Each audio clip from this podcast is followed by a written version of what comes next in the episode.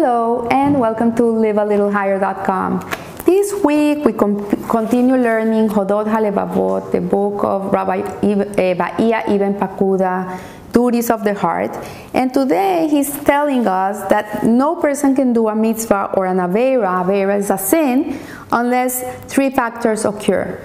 So there has to be three things that have to occur in order for a person to be able to do one or the other. So the first is that your heart and conscience chooses one or the other. So free choice really is a choice. It's to choose. Choose to want to go in the right way or to go in the wrong way. You choose which way you want to go. You want to be a person that wants to be successful in life and you want to become a doctor and you want to be the best cardio cardio um, cardiologist there ever has been. So you know what? This is the way this is what you're choosing then you're gonna go study you're gonna get good grades you're gonna do everything you need to get to the best college you're gonna work very hard you're gonna put your passion and your love into your job this is the way you're gonna go but if you're a person that only wants to party and party and have fun in the world, then that's the way you're gonna go. So, free choice really is to, to choose where or what you want. That's what it is, it's the will. If you wanna do good, that's where you're gonna go. If you wanna do bad, that's where you're gonna go. And that's where, where, where it's gonna take you. So the second is that you consider and decide to do it. This is a, something very important too. So yes, I wanna be um, a good mother. Yes, I wanna be the best mother there is. I wanna be a loving, nurturing mom but I have this tendency inside of me that I'm impatient and I become angry very easily. And so, so yes, I want to be a good mom. I want to be a good mom. But what do I have to be, do to be a good mom?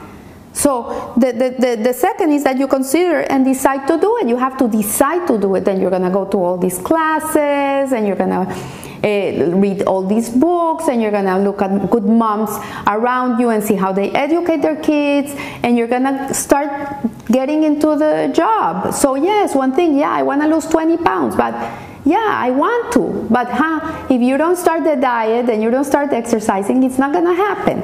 And the third thing is that you exert yourself to turn your intentions into deeds and act on them.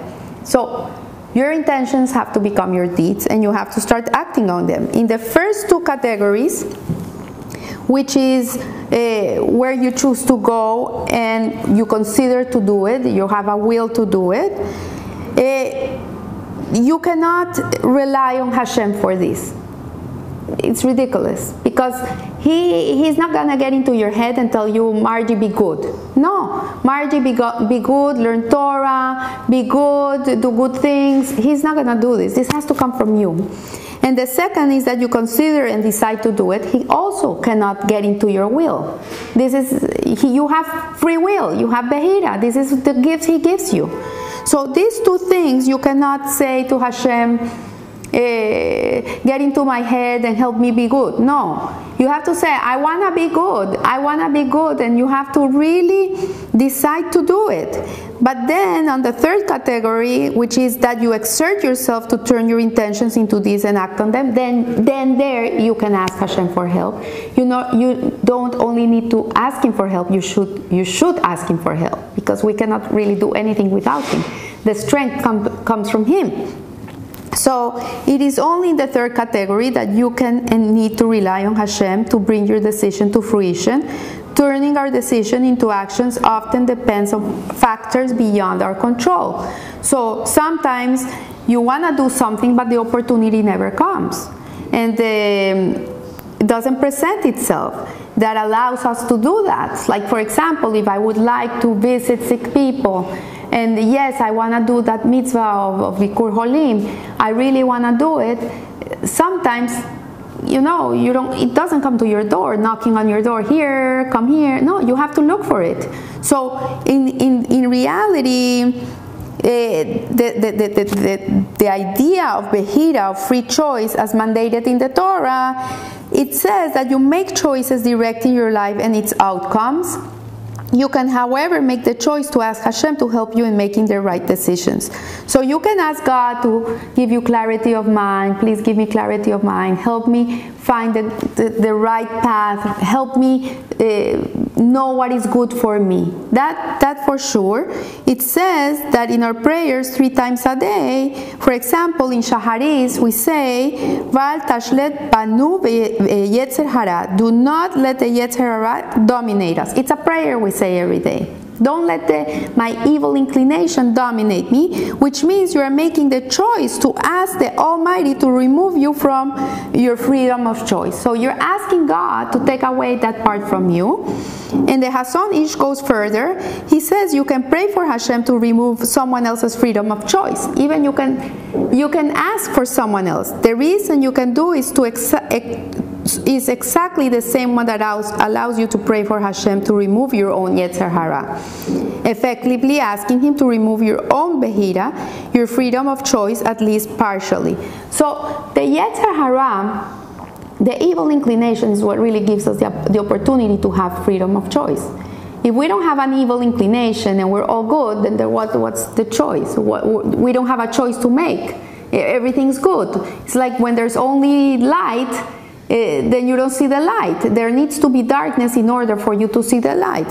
So, as all Jews are connected, when, when another Jew is struggling with Torah observance, it is, an, it is as though there is a part of you that is still struggling with Torah in mitzvot. And so, you are in effect praying for yourself when you're praying for Him. So, when we pray, uh, in this way, really, we're not only praying for ourselves, we're praying for other people too, because uh, we are interconnected. We are connected by links.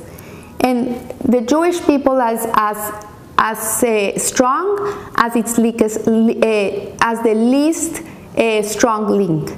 So the weakest link is what defines how strong the Jewish people are.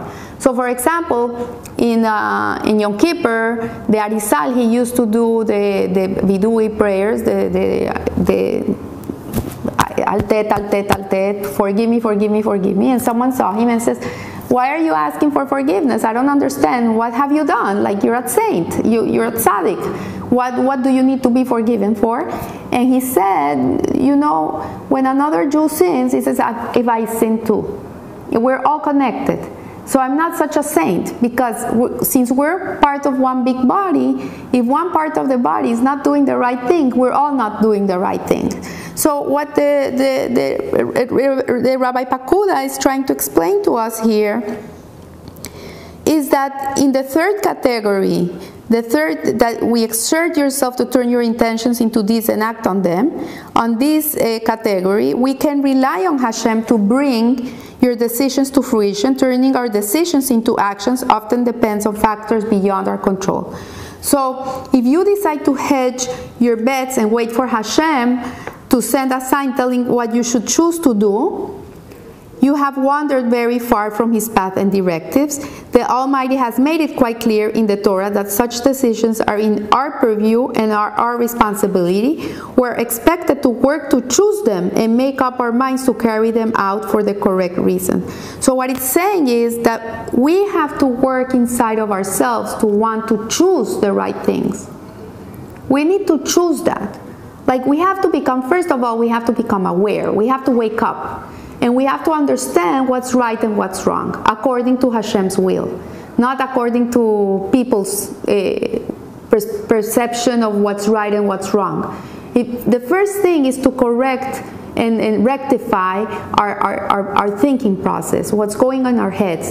And then, for the sake of Hashem, this is the way to secure both this world and the next. And what he's saying is, if Hashem does provide the vehicles and opportunities for us to turn our resolutions into action, we are rewarded. So it says, the sage says that in the way you want to go, Hashem will take you. It's true.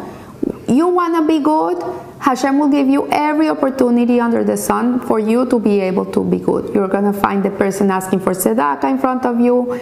You're going to find. Um, they're gonna call you to come and volunteer for a certain thing and if it doesn't come then you have to go maybe hashem is giving it for, to you a little harder so you can go out and really make a um, an effort, which gives you more merit. I remember many years ago when we started doing Bikur Holim, visiting the sick in Aventura Hospital in Florida.